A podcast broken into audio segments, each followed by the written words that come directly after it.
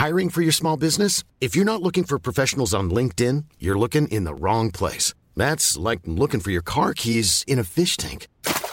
LinkedIn helps you hire professionals you can't find anywhere else, even those who aren't actively searching for a new job but might be open to the perfect role. In a given month, over 70% of LinkedIn users don't even visit other leading job sites. So start looking in the right place. With LinkedIn, you can hire professionals like a professional. Post your free job on linkedin.com slash people today. In a sudden flash, it all comes clear. It's a eureka moment, an epiphany. Hi, I'm Marcus Smith, host of the Constant Wonder podcast. The world offers marvel, meaning, and mystery around every single corner.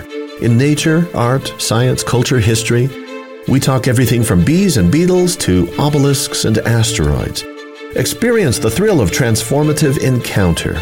We'll bring more wonder to your day. Listen to Constant Wonder wherever you get your podcasts.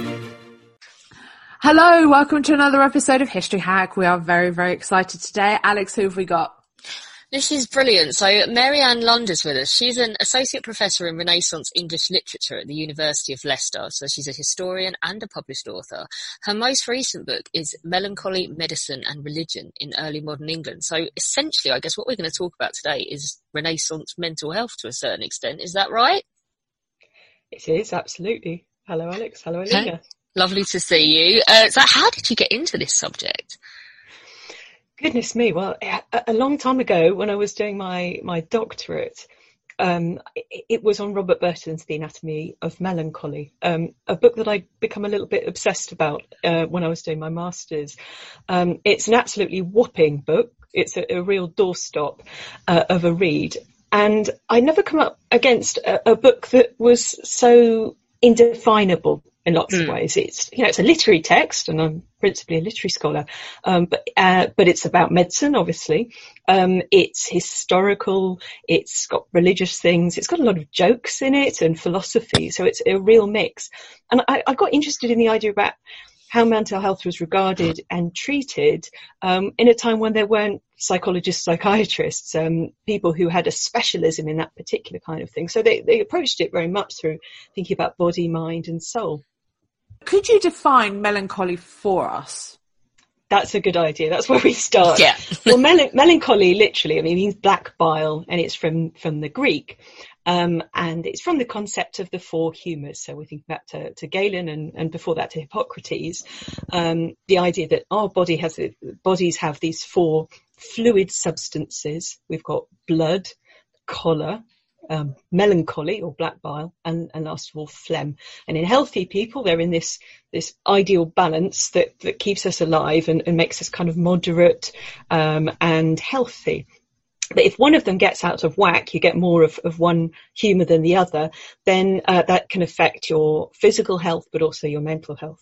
So melancholy itself as a disease um, is uh, it, it's a kind of a mental illness, dotage, uh, Robert Burton calls it in the anatomy of melancholy. Uh, it's not a feverish thing, so it's not about you becoming frenzied, but it's accompanied for most kind by sorrow and fear. So, so you can feel sad, but you also can feel frightened. Um, the nearest modern equivalent would be sort of depression and anxiety, but you can't make direct connections, I think, between melancholy and, and our present categorization of mental illnesses, because we tend to give lots more words to something that, that back then was had this kind of one catch-all term, if you like, melancholy. Um, so it's, it's very much physically rooted in lots of ways, but it, it's also a, a disease that had many different permutations to it. So is it Democritus or Democritus Jr.? Who was he and how does he fit into the narrative? Okay, so when, when, Robert Burton wrote The Anatomy of Melancholy, which came out first in 1621, uh, 400 years ago, um, he published it not under his own name. He published it under the name of Democritus Jr. And in doing that, he was saying that he was heir of an ancient Greek philosopher. Uh, Democritus was the laughing philosopher, uh, who was kind of the pair of Heraclitus, the, the weeping philosopher. And the idea behind that was that uh, he, he, said Democritus looked at, at the world and all its madness and its follies, and his response is to laugh at it. So kind of satirical in some ways, whereas Heraclitus cried and you know and, and mourned its follies. In fact, Burton, by taking on that kind of mantle, he he actually says that really a mixed passion is what you need as a response to uh, to the world. So what you're seeing here is, on the one hand, we're talking about a, a, mental disease that affects individuals, but he's also making a claim that melancholy is something that affects the whole world. Um, so that Democritus role is one that he takes on. He, he gets it from Erasmus, the great uh, 16th century humanist, scholar, mm. philosopher, uh, author, playful individual. Um, because in, in Erasmus's praise of folly, folly, the character of, of folly herself says that um, we need a thousand Democrituses to to kind of mock and laugh at the world's folly because there is so much of it. And even then, we'd always need one more. Uh, so when Burton wrote The Anatomy of Melancholy, he said, "I'm one of these. I'm I'm uh, Democritus Junior." But there's also another more particular thing about um, mental illness with Democritus, and Burton tells us a story about that. He says that um, when he take this from, from, the kind of Hippocratic letters, that the people of Abdera were concerned about their sort of local friendly uh, philosopher Democritus had himself gone mad. Uh, so they sent Hippocrates along to go and, and see him and, and have a chat with him. And Hippocrates finds Democritus sitting in a garden cutting up dead animals. And like you do. Like you do, yes, it's a bit of leisure. And he says, uh, What are you doing? And Democritus says, I'm looking for the source of the world's madness, of what's wrong with everybody. Because look at the world, everyone's obsessed with getting what their neighbours have. Everyone's envious, everyone's complaining about things. Um, and I'm trying to trying to work out where where it is, and I can't cut up humans to do that. So I'm going to cut up animals instead and and work out from then where where it might be in us humans. Is it in a particular organ? So he and Burton has him then he tells retells that story and says, I'm like Democritus, looking for the world's madness and, and also trying to understand melancholy. Um, Hippocrates afterwards he goes back to the people of Abdera and says, Your philosopher Democritus is not mad at all. He's the wise one. You've mentioned this already. Some of the causes, uh, some of the causes, sorry, of melancholy. But can you go into a little bit more detail about them for us? Absolutely, yeah. Well, sorrow and fear are the the big ones for melancholy. They're the, major sources and kind of accompaniments, if you like. The other really important thing about them is, is Burton defines melancholy as sorrow and fear without a cause. So it's not necessarily linked to something proportionate that makes you melancholy. It could be something really quite small, a little little trigger. Um, there's a, an extraordinary story in one of the medical textbooks of a preacher in the Netherlands, and he's walking through the fields, and he get and suddenly gets overcome with an attack of diarrhea. So he runs for the for a ditch, jumps down in the ditch, to pull down his trousers uh, to relieve himself. And then one of his, his female parishioners comes past and sees him, catches him in the act.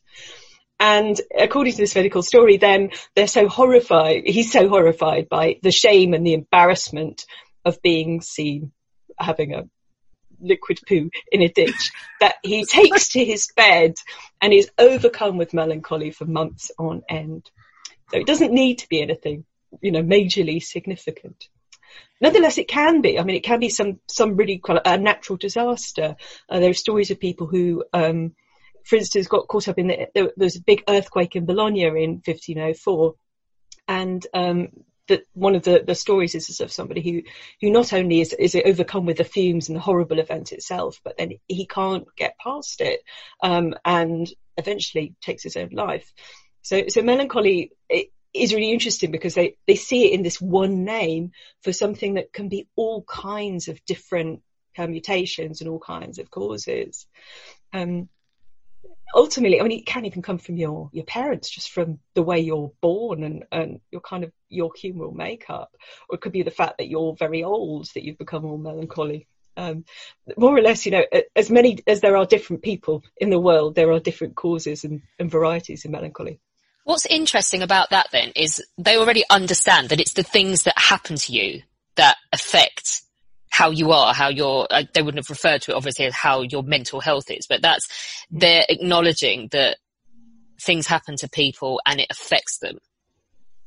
Yeah, absolutely. Um, and that things are, are way beyond your control. Yeah. I mean, yeah, I, I, find it very interesting, for instance, that, that they, they kind of register the fact that, I mean, perhaps what we might call a kind of the, the, the chemical balances of the brain. It's very different understanding, of course, um, in the ancient times and through to the Renaissance, but but that understanding that there are some things you can't change about yourselves uh, and and which really affect you. Um, but I should say on the other side that Burton says, well, actually, you can moderate your behaviour. So there is this emphasis, I think, in, in Renaissance texts on also you do have some responsibility um, for, you, for yourself, and which might be able to kind of do a bit of, of rebalancing, but it, it's not going to sort of sort everything out sometimes. Which of the causes interested you the most when you were writing your book? Um, I mean, the, the, book that I've that's coming out uh, early next year is a user's guide to melancholy, mm. um, and it's a kind of more more popular uh, version of some of the, the, work I've done on on melancholy and the anatomy of melancholy. And I start each chapter by talking about a case study about an individual uh, story, and I think I must admit that rather than a particular cause, it was it's the stories that I found quite kind of captivating. Um, there's one extraordinary story of uh, there, was a Swiss gentlewoman in in Basel who um, she she's out in the streets of the town and sees a pig being butchered, and as the butcher cuts open the pig and the entrails of the pig pour out, she looks, you know, disgusted at it. And this doctor who's standing next to her, who who has you know, clearly uh, has had a tact bypass, says, "See that pig? You look, you're like that pig inside, lady. And she promptly vomits all over the place and goes home and then takes to her bed. And again, it, she's, um, for months upon end, she is trapped in, in melancholy. And the Swiss physician, Felix Platter, who wrote lots of uh, case studies, kind of really struggled to treat this woman. And I think it's sometimes there's stories like that that where the cause is is something that you could kind of get it. You you could understand why that would be a really horrible moment. But then that understand that in a few cases becomes something that's really long term. It, it, becomes a really chronic condition. Um, and where a kind of moment of, of, basically it's social cruelty, isn't it? That, unpleasantness and, and, sort of misogyny really as well in that story that, that then affect her disproportionately. They're very relatable, aren't they? Mm. Yeah, absolutely. Um, I, I, think that is, those stories about uh, being around and about in the world, the life of towns, perhaps, where where your neighbours are kind of watching you, and you have your social position to consider, or, or the the way people are talking about you. Melancholy is often about that. It's it's about that sense of what other people think of you, and then what you think they're thinking um, is, behind a lot of those stories and people that become really, really trapped by that and, and become seriously ill. Millions of people have lost weight with personalized plans from Noom, like Evan, who can't stand salads and still lost 50 pounds. Salads, generally, for most people, are the easy button, right? For me, that wasn't an option. I never really was a salad guy. That's just not who I am. But Noom worked for me. Get your personalized plan today at noom.com. Real noom user compensated to provide their story. In four weeks, the typical noom user can expect to lose one to two pounds per week. Individual results may vary. Hiring for your small business? If you're not looking for professionals on LinkedIn, you're looking in the wrong place. That's like looking for your car keys in a fish tank. LinkedIn helps you hire professionals you can't find anywhere else, even those who aren't actively searching for a new job but might be open to the perfect role. In a given month, over 70% of LinkedIn users don't even visit other leading job sites. So start looking in the right place. With LinkedIn, you can hire professionals like a professional. Post your free job on linkedin.com slash people today. So we've talked about the causes. What symptoms could a person have? A wide range of things. Um, sometimes it, it, can often be uh, that melancholy... Uh, exhibits itself not in everything that you do and say and are, but in, in just in very particular things. So nobody would necessarily notice that you were a melancholy except if they, they saw this one particular aspect of you. So there's an interesting idea actually, the, the sort of invisible illness and invisible disability that we talk about today. Um, it, it could be that you are seeking out solitude, um, or that you don't want to go out so much, don't want to socialise. Um, that is often actually cause and symptom uh, that, that, it becomes rather a self-propagating thing. Um, it could be that you have a particular phobia, something that, that really alarms and scares you. Um, you could uh, one of the the varieties of melancholy is to do with delusion as well, so that you um, become convinced of something. Where in every other respect you might seem quite you know normal in quotation marks, but you have this one sort of idée fixe.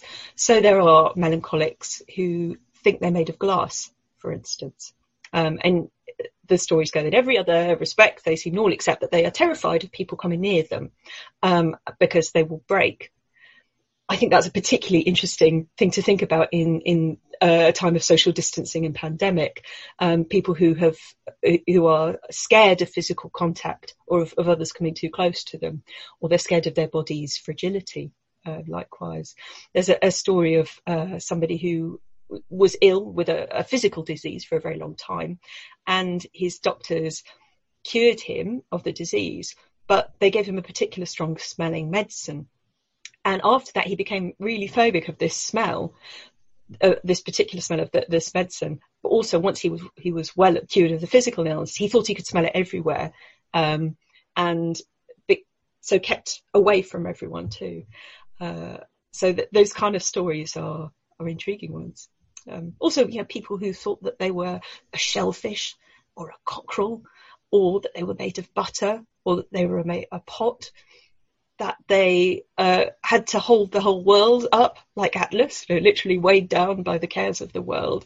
Um, all kinds of weird and wonderful stories that are behind melancholy. I love the how traumatic must it have been if you genuinely thought you were made of butter.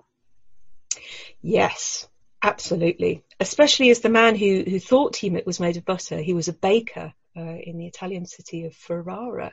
And so he was convinced he was made of butter and that every time he got too near the fires, yeah. Uh, where, you know, he's, he's baking his bread, that he would melt or if he went out in the sunshine. So it's a phobia that's, uh, and a delusion that's connected to his whole occupation and his means of making money. Yeah.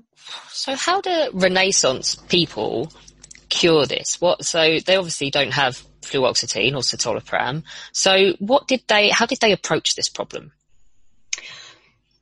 I think one of the things that's really interesting about melancholy is they see the whole person in lots of yeah. ways, um, and I don't want to kind of over modernize uh, past ways of treatment because there's some stuff that we find really objectionable but they they thought about the treating the body and the mind together and actually that, that kind of considering all the aspects of your life.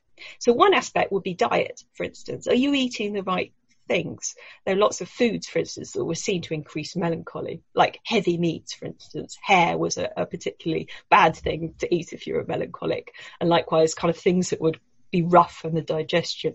So that that would be one thing to treat, and to get you kind of moderate. Don't drink dark beer. Drink white wine, for uh, for instance. Would be one thing. Um, it might be. I mean, the, the there wasn't a kind of counselling thing, but they, they saw the, the benefit of spiritual um, treatment and, and of kind of talking over things that troubled you, and talking to a friend as well. Um, so a sense that the melancholic might be helped not just by a physician, but by all the people around them, your family members, your friends, might might help you uh, gently towards a cure. There were certainly some. I mean, there were uh, medicines as well, things that were prescribed. Um, hellebore, which is the, the plant, flowering plant, was recognised since ancient Greece as something that, uh, within moderation, was good for treating the mind. And some other herbs as well, borage, bugloss, things like that. Um, physicians differ about them, and some treatments get very complex and they, they become kind of um, rather um, uh, an arguments and debates about whether they were actually good for you or not. Um, but they had that kind of, I suppose, a slightly global view of, of how you might be treated uh, that take in patterns of behaviour, opening your window, kind of, you know, did you live in somewhere that was really cold and damp and marshy? Well, um, perhaps you needed to move if that was the case. Uh, that only works if you're wealthy, of course, and can afford it. But What's the strangest cure you've come across? oh, that's a good question. I, I mean, I think that the strangest that, that Robert Burt mentions are the ones that involve delusion and treating delusion. So there is a story of a, a gentleman in Siena who um, became convinced that if he went to the loo, if he urinated, that he would flood his whole town. He, he thought that his bladder was so full that uh, and enormous that he would just wee everywhere and everybody would drown. Um, and the way that they treated it was actually by sort of entering that story um, and kind of saying, okay, well, that's going to happen. Um, and they, the doctors went and got the, the bells in the town to be rung, um, which is the kind of fire alarm system of, uh, of Renaissance Siena. And they got people, they got someone to light a fire in the house next door so that there'll be wafty smoke. And they got the servants and other people to run around going, fire, fire. And they ran up to this chap's bedchamber and said, you're the only one that can save us. Please go to the toilet now. And then you could put our fire out. And then he did. He relieved his bladder. And the moment he did, his melancholy delusion was cured. And he realized that this was, was not the case at all. His bladder was not infinitely large. Um, and there were, there are lots of stories like that of, of Renaissance melancholy. Um, people who thought they were dead and they, the, the, doctor gets his assistant to dress up as a corpse and then have some food because the patient won't eat and say, oh, look, you know, of course the dead can eat. I'm dead and I'm eating. Um, and of, so they enter the reality of the melancholic and then work with them. And these stories get retold because they were seen as, you know, amusing and strange and weird and wonderful. But I think there's also that really interesting sense of, of, of compassion for, for the sufferer in that they're not going to be cured by persuasion necessarily. So you have to kind of work with the person. Can I chuck an extra question in here? Because we started to touch on something that really interests me. Become a lot more acceptable now to have a mental health issue and p- people, we're starting to adjust and improve our responses to people who are suffering from mental health issues. How do people respond to melancholy in the period that you look at? It's a really interesting question. Um, I mean, in some ways, melancholy ha- had some fashion to it. Um, the Anatomy of Melancholy was published in six editions, and it really made Burton. It's the only thing he worked on, um, more or less. And, and so I think that book succeeded and became perennially popular because of this interest in in mental health and the way that the mind can work on the body. Um, but you often get in in doctors' records um, notes about melancholy in, in, you know one version or another. I don't think there's a sense of of a stigma um, mm. to melancholy at all. In fact, rather the other way. I mean, you think about those sort of 16th century portraits of, of gentlemen where it becomes the kind of emo goth thing, you know, they're, they're dressed in black, black is the colour of melancholy, mm. and, and, rather styling themselves as that. So it, it's interesting because on the one hand, there is the almost fashionable posturing as melancholy um, in, in the Renaissance, um, that because you are you know, lonely and mysterious, but you also have got that touch of genius about mm. you. Melancholy has that link with genius. Kind of like we've had Carolyn Day on talking about um, these nutty women in the 18th century who wanted to look like they were dying of TB. Yeah. Mm. yeah similar yeah. thing, isn't it? Isn't it odd the way things become fashionable? Yeah, but I think more. It, this is a the kind of male version of yeah. that. Um, but um, you get people. I'm thinking of Margaret Cavendish, you know, the great 17th century um, poet, aristocrat poet, and she styles herself as melancholy too.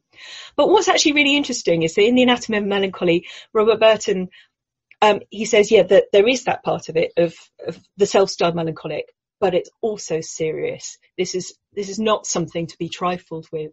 In fact, he says that there are people who who start kind of, you know, being a bit lonely, being not doing anything.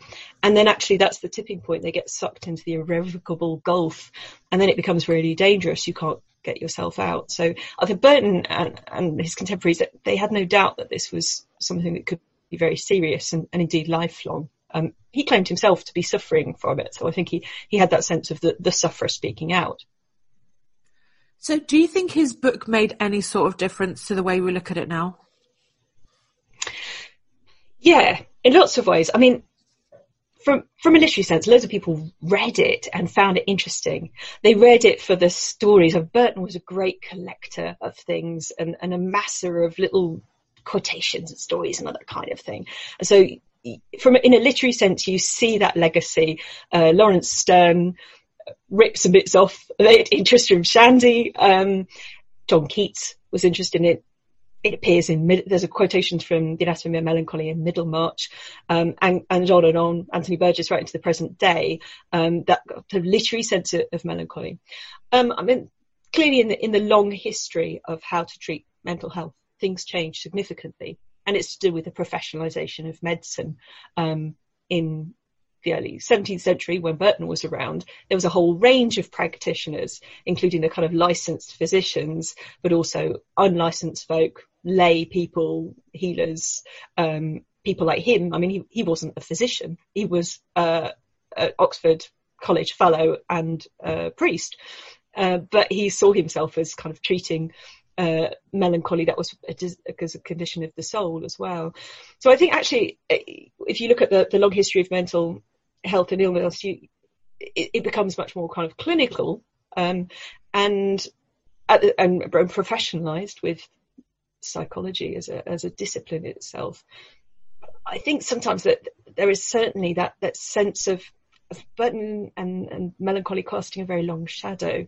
Um, and I think actually sometimes when people look at past um, treatments and attitudes to, to mental health, we've got something interesting to learn from them too about the, the way that uh, from a social perspective, um, mental health conditions might be perceived, but also kind of ways of treating it. Um, that it, it's not just about a kind of a medical treatment, although that's a very important part of it, but also um, different kinds of things. I, reading books, for instance, Burton himself sets up this idea that the, the anatomy of melancholy is about trying to cure it and curing through reading it, um, keeping you entertained and occupied.